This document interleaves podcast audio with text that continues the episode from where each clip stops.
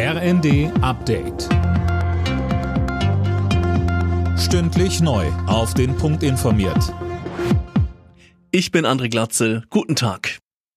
Die EU-Kommission hat ein neues Sanktionspaket gegen Russland geschnürt. Unter anderem soll die größte russische Bank vom internationalen Bezahlsystem SWIFT ausgeschlossen werden.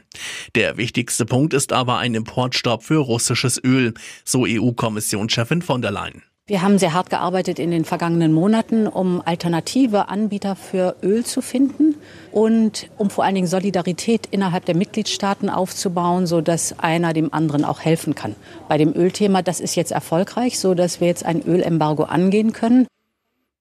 Damit die Strafmaßnahmen in Kraft treten können, müssen alle 27 EU-Staaten zustimmen. Die Bundeswehr beendet ihre Ausbildungsmission in Mali. Das hat Verteidigungsministerin Lamprecht erklärt. Als Grund gab sie an, dass ausgebildete malische Streitkräfte mit russischen Kräften zusammenarbeiten. So könne man das System nicht mehr unterstützen. Nach dem Rücktritt von CSU-Generalsekretär Mayer hat sich Parteichef Söder zu Wort gemeldet. Mit Mayer trete ein talentierter Politiker zurück, der bereits viele Posten erfolgreich bekleidet habe. Als Rücktrittsgründe werden gesundheitliche Probleme genannt.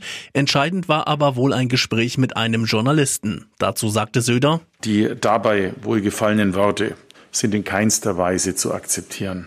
Das hat äh, Stefan Mayer mir gestern so gesehen, hat gesagt, wenn das so gefallen sei, er könne sich da nicht genau dran erinnern. Dann sehe er rückblickend das auch so. Er hat sich dafür jedenfalls gestern schriftlich ausdrücklich entschuldigt. Deswegen bin ich auch seinem Wunsch, ihn aus gesundheitlichen Gründen vom Amt des Generalsekretärs zu entbinden, nachgekommen. Deutschland hat alle natürlichen Ressourcen verbraucht, die bei einer nachhaltigen Nutzung für das ganze Jahr zur Verfügung stehen. Heute ist nach Berechnungen von Forschern also der German Overshoot Day, deutlich früher übrigens als der globale Überlastungstag. Alle Nachrichten auf rnd.de